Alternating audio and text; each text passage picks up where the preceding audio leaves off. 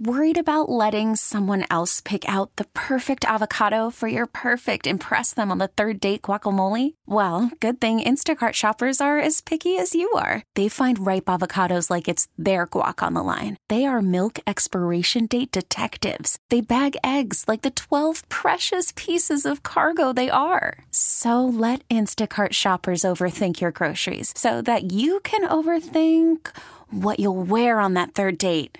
Download the Instacart app to get free delivery on your first three orders while supplies last. Minimum $10 per order, additional term supply. Welcome to The Connection, a weekly radio program where we share our experiences and expertise with stories of caring, courage, and change right here in Connecticut. Listen to learn about needed resources to improve your well being and transform your life. Now, here are the hosts of The Connection, Lisa DeMatteis Lepore and Ann Baldwin. Good morning, everybody, and welcome to another edition of The Connection. I'm one of your co hosts, Ann Baldwin. And Lisa DeMatteis Lepore, CEO from The Connection. And I am extremely excited this morning for our listeners to get to know and hear about um, this amazing, astonishing woman that's sitting to my right. Commissioner Evonne Klein um, from the Department of Housing. Um, have so much respect for her and the uh, amazing work that she's done in Connecticut for many years. And um, she's here today to talk about um, some of the uh, near and dear things that she's working on under the administration of Governor Malloy. So I want to welcome you today to, to our show and say thank you for being here. Well, I'm happy to be here. Thank you for inviting me. You know, it's interesting, Commissioner, because back in my channel 30 days, um, I did a lot of stories on affordable housing and lack thereof. Mm-hmm. And I've seen so much progress you know, lately in the entire state of Connecticut. And we talk on this program a lot about how one thing is related to another it could be re- related to a health issue or mental health issue and isn't it true that one of the big components for that is housing and affordable housing. Well, affordable housing is critical in so many ways, and housing is critical in so many ways. So we've been fortunate under uh, the leadership of Governor Malloy to uh, have a governor who recognizes the need for affordable housing. And uh, to that end, he created the Department of Housing. So it's hard to believe that Connecticut, for decades, didn't have a standalone Department of Housing uh, until Governor until the Malloy administration. So the department is four years old. And uh, during our tenure, uh, we've made great strides. I in and I'm really proud of that. And we didn't do it alone. We've done this with our partners. So you're right. Uh, we've invested uh, as a state and along with our financing partner, uh, CHFA, the Connecticut Housing Finance Authority, over a billion dollars uh, in affordable housing across the state of Connecticut. So that equals 21,000 units of housing across the state. And and when I say 21,000 units, that also includes 18,000 of those are uh, affordable units. Uh, our funding goes to mixed income housing, which I, I can talk a little bit about later, uh, but I'd like to focus on on our current investments. Uh, we have been investing in affordable housing in all kinds of municipalities. Uh, suburbs, urban areas. Uh, so we've been very, uh, there's been a a tremendous amount of interest uh, in and a tremendous need. So I'm proud of the uh, funding that we've inv- invested along with CHFA, but also that funding has been matched by over 2.5 billion dollars from other financial sources, which is critically important. So there's there's support and funding out there. So how do you two come together? How do the connection and and the commissioner of housing how do how do your departments come together? How do your worlds collide if you will? Our words our worlds collide because uh, the connection does a lot of housing programs. We have um, one of the biggest supportive housing programs in connecticut but we do other housing projects. And what why housing is so near and dear to my heart is because i see that housing is so key for for everyone in Connecticut a safe place to live and really having a stable place to live and to you know to have that is so key for everyone regardless of really their status mm-hmm. and I think so many people take take for granted the fact that you know they put their key in a door and they open up and they have sort of this safe haven where they live, and that housing is what Commissioner Klein has been able to do under the Malloy administration is to open up housing opportunities for folks that didn't have that, and that's really a key to anyone's really success with either mental health or substance abuse or in general to have Right. a safe place to live. So I'm really grateful that you know that we've you know put this on the forefront because Right. it really wasn't a priority. I mean, for many years. It, it wasn't a priority for many years, and, and I've been in public service for more decades than I care to count, and uh, when and and love it. You know, I Right. I do love it, but. Um, I remember years uh, where we would wait for the state budget, and the, it would either be 0 dollars uh, for housing, or something like five or six million dollars for housing. And in our department, we're the gap funders. So when we receive an application, we'll receive an ask for five million dollars or six million dollars just for one project. So can you imagine a state budget where you have only six million dollars for housing and, and you get what do you get from that? Right. So, you know, years ago, Connecticut was very dependent upon federal funding uh, for housing. And, and I think years ago, I mean, we also have not only the bricks and mortar uh, pro- uh, programs in our department, but as uh, Lisa mentioned, uh, we have our our supportive programs. So that's our Section 8 that we receive from uh, the federal government. Our state rental assistance programs are now in the Department of Housing, funding for homeless shelters, funding for support services, uh, and for various programs. So, what we like to say in the department on the housing spectrum, we do everything Right. from homeless services to uh, home ownership and everything in between. Right. And really, Commissioner Klein is really the leader leading this pact of preventing and end, ending homelessness, which has been such a huge issue and concern for folks in Connecticut. And isn't it true too um, that when someone can put that key in the door and open it up to their place, that they take better care of it. There's a sense of accomplishment. There's a sense of self-respect. There's a self of safe. There's a Safety. sense of safety, um, like any like any of us, right? That go home at night and put our key in our door and walk into our place, and they keep these places up. So I've heard naysayers say, "Well, you build these nice places for these people, and they just destroy them," but they don't, do they? No, they don't. No. Uh, uh, so much happens when you put a key in somebody's hand and they have an, a home to go to. So much happens.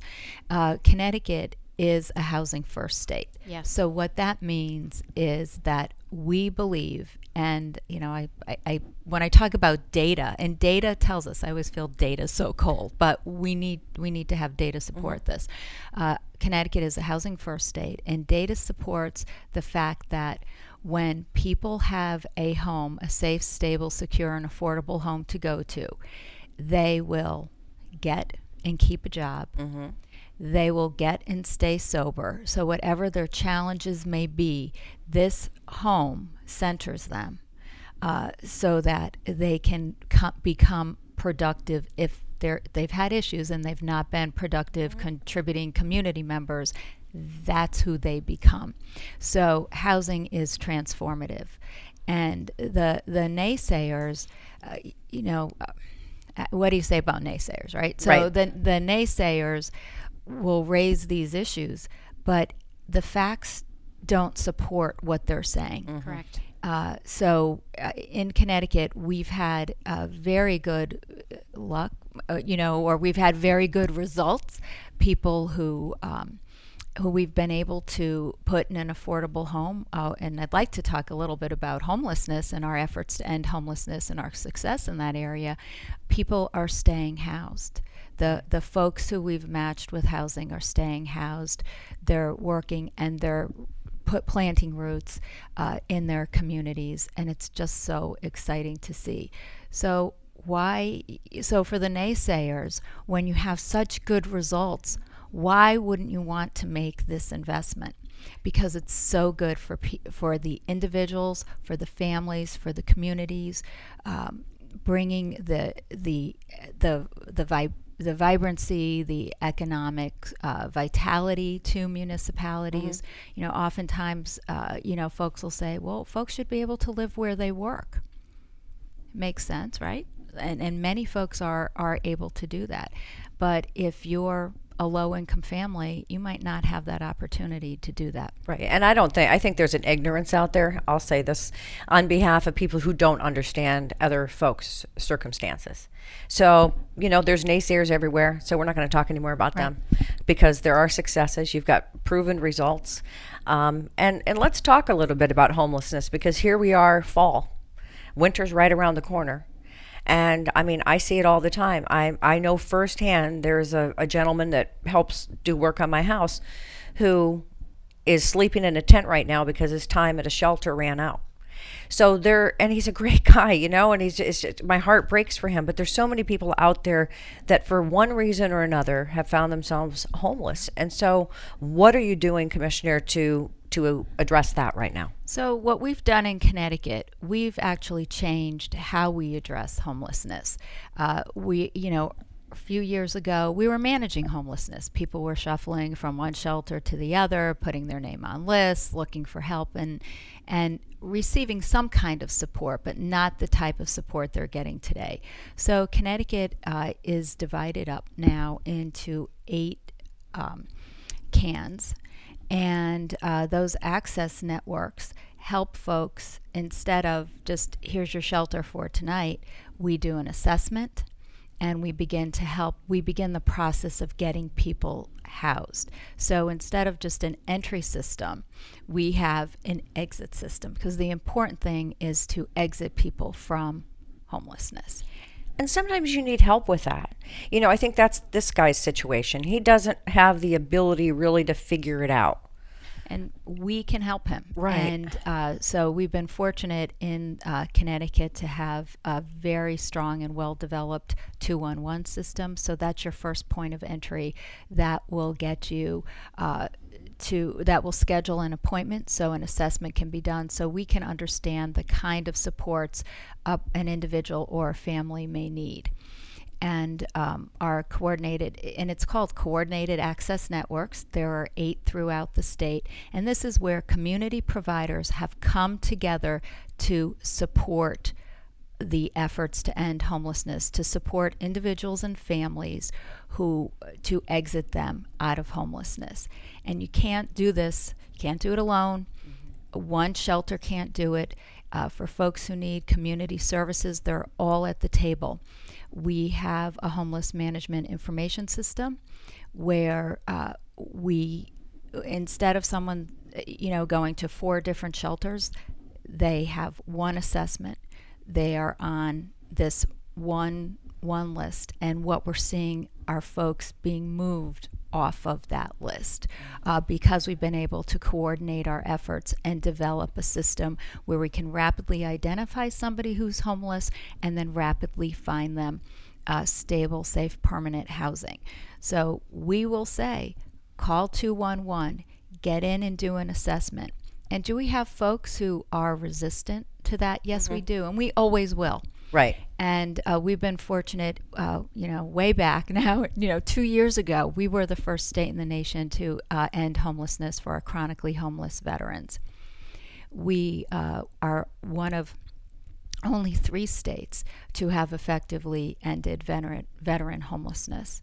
And we have begun our efforts to end youth homelessness and family homelessness. Wow. So we, you know, four, four years ago, four and a half years ago, when I took this job, and we talked about ending homelessness. I think we, we all looked at each other and said, well, you know, sort of shrugged our shoulders, threw our hands up. Well, we're going to try. You know, how do you begin? And that began to take shape. And uh, we have great partners um, who came to the table and, and said, yes, we want to do this and we're going to accomplish this. And how do we begin? So it's been a great group who's been able to. Right take the risks, make the changes, uh, become very adaptable, and uh, to have a great system where we can house people. You know, and that's where the connection and you know you guys come together because you talk about even folks that are getting out of jail, right? The program, you know, helping them get ready, helping them find homes, helping them find, you know, the resources that they need. So when you say organizations around the table, I'm assuming, Lisa, that the connection's sitting at that table. Or one of many, really, in the state that, you know, that participate um, in these uh, in the CAN meetings and um, supporting Department of Housing. Um, our homelessness, our youth homeless program is amazing. And in fact, if you remember, we had someone that spoke We on the show recently who talked exactly about this housing. piece. Yes, and yes. that's why we're so grateful, really, for Department of Housing because. The, you know we're seeing this you know able to really get those folks right early on um, that these younger adults into you know permanent supportive housing which i think is amazing you know, and it and it wasn't that long ago that that that individual was on the show. And when I think of homelessness, I don't think of youth. I don't think of young people. It just never enters my mind. And here we are in Connecticut. You don't see what you see in a lot of the inner cities where you see the faces and you you see the people that are homeless. You don't see that here. But you're telling me, Commissioner and Lisa, they're here. They're here, and we actually the good news is is that we can help homeless families and individuals. And in terms of our youth, uh, we have a youth services director within our department. Uh, who's doing a great job of coordinating a number of things. We have uh, to address youth homelessness. Uh, there are there are models of housing that are unique and specific to address youth issues. So, in the department, we do have uh, capital funding uh, for any um, for organizations, and we've received a number of applications that are under review who are interested in building housing for homeless youth. So we're very excited about that. And and in the department, uh, you know, having spent time in local state government, I said we can't be one of those inflexible state bureaucratic agencies you know that Yeah. that can't be Right. flexible and Right. agile so i'm proud to say that we've been very responsive and we've set our goals and thought strategically about what are those elements that we need to be successful. So we've got a youth services director, we've got uh, capital funding to invest, we have capital funding uh, for uh, shelters, uh, homeless shelters to address the needs of families, youth, and transgender uh, individuals. So I'm proud to say that. And plus, we applied for.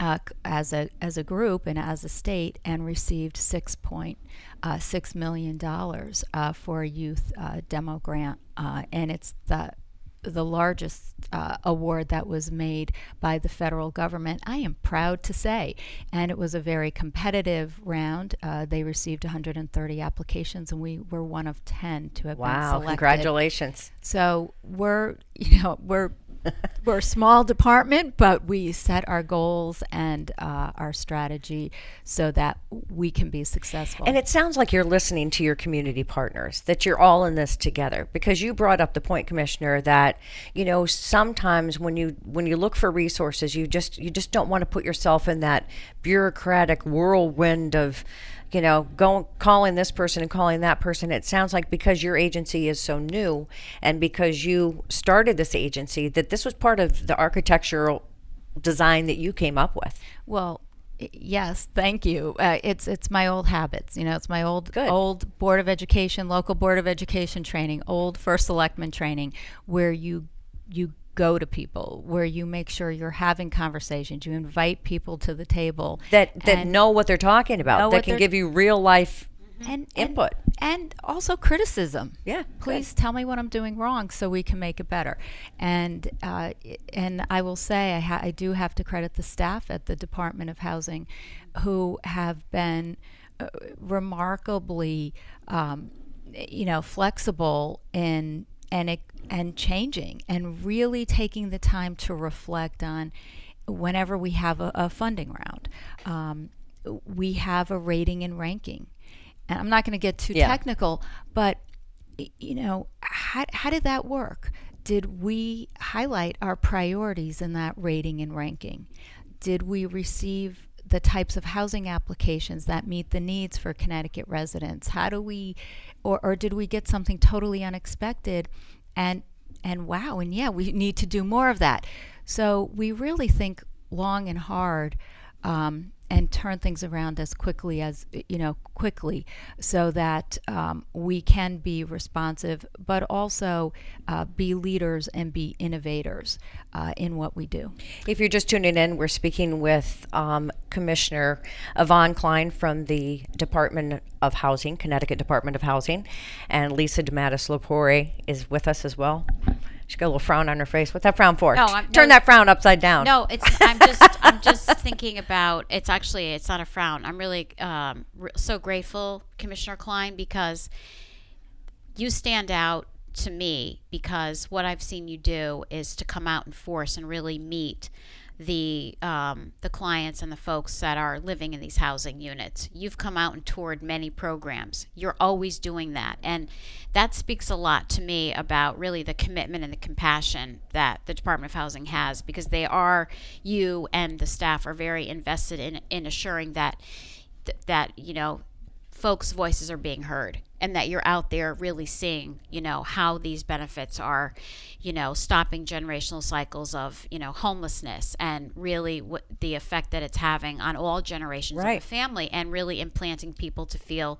that they're valued citizens. And I think that's really huge. And it speaks a lot because like you know you said probably your background and just who you are and you know you um, your passion is there and it affects all of us because that gets myself excited to you know see that commissioner klein is really out there and you know she supports what what folks are doing and she wants to see the success and she's you know willing to take um, you know feedback and take that back and do what she, you know what she needs to do and Right, and to get that input is, and to make it. That's why it's working. That's why it's working. Commissioner, can you share with me without you know breaking confidentiality? Um, to Lisa's point, you go out, you see these programs, you meet these people. Um, do you have a favorite like success story? Um, I I don't have a favorite, but I have some that are are memorable.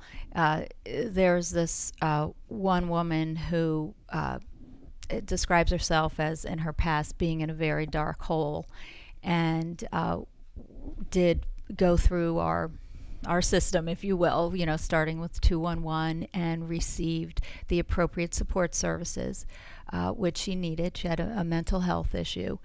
And uh, she actually, I, I met her after she had, had written a letter of, of thanks to the department, which was very nice.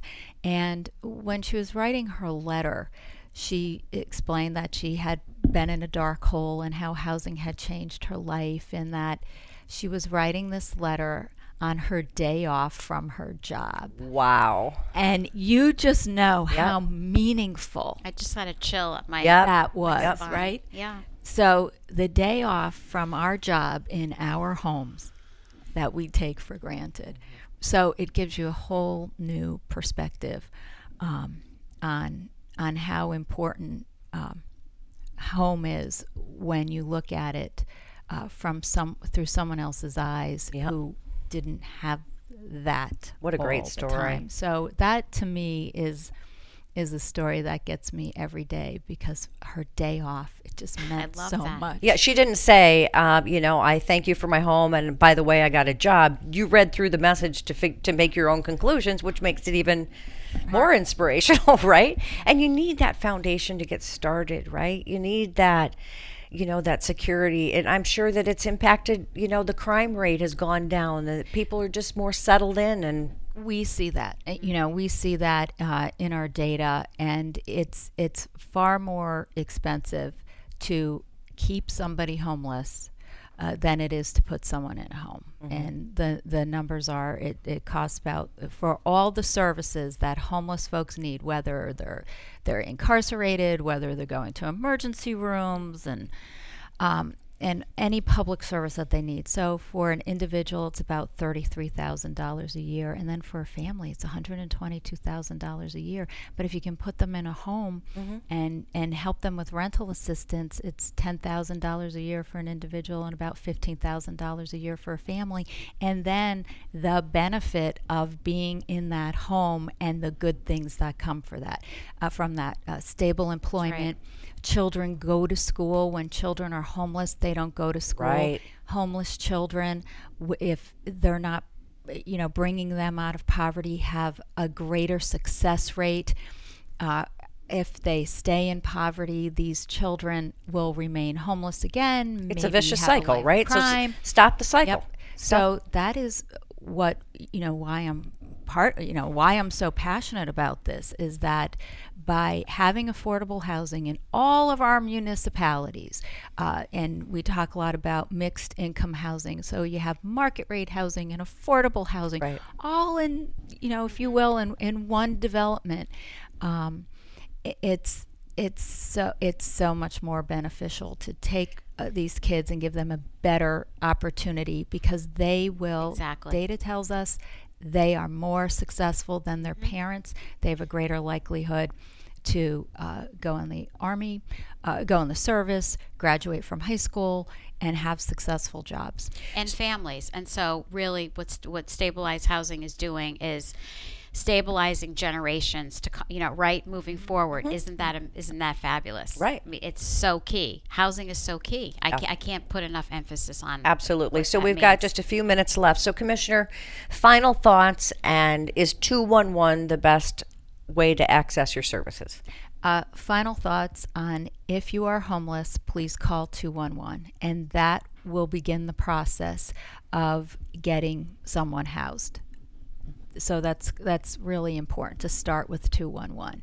And final thoughts, uh, we are encouraging municipal leaders to ta- be proactive in promoting the development of affordable housing in their municipalities. And, and again, we talk about stereotypes all the time.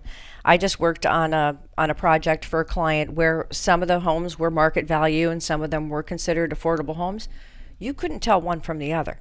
So it's not like you've got this big house next to a shack. I mean, you know, these are just the things I think that people conjure in their own minds, but it's not that way. It's home ownership. They all kind of look alike. They're all, it's a nice neighborhood. So, you know, educate yourself before you rush to judgment, right?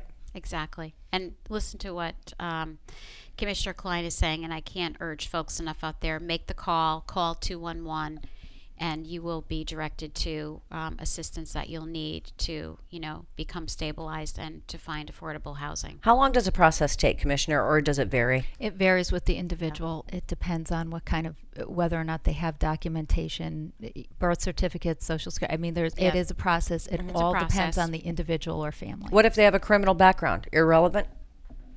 Irrelevant. Call two one one and we will help you. Yeah.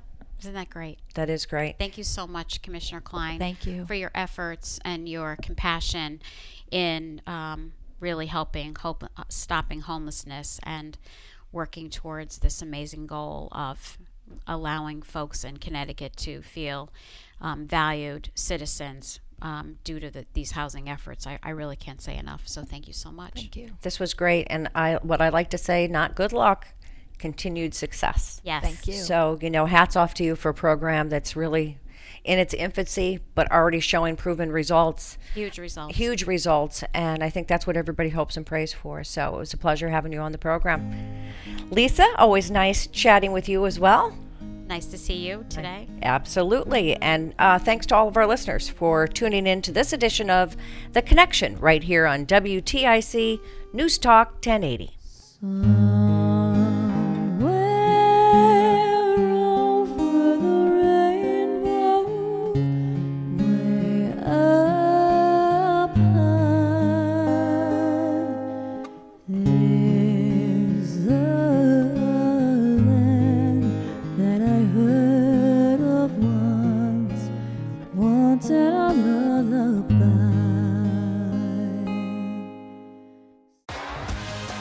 T-Mobile has invested billions to light up America's largest 5G network from big cities to small towns, including right here in yours. And great coverage is just the beginning. Right now, families and small businesses can save up to 20% versus AT&T and Verizon when they switch. Visit your local T-Mobile store today.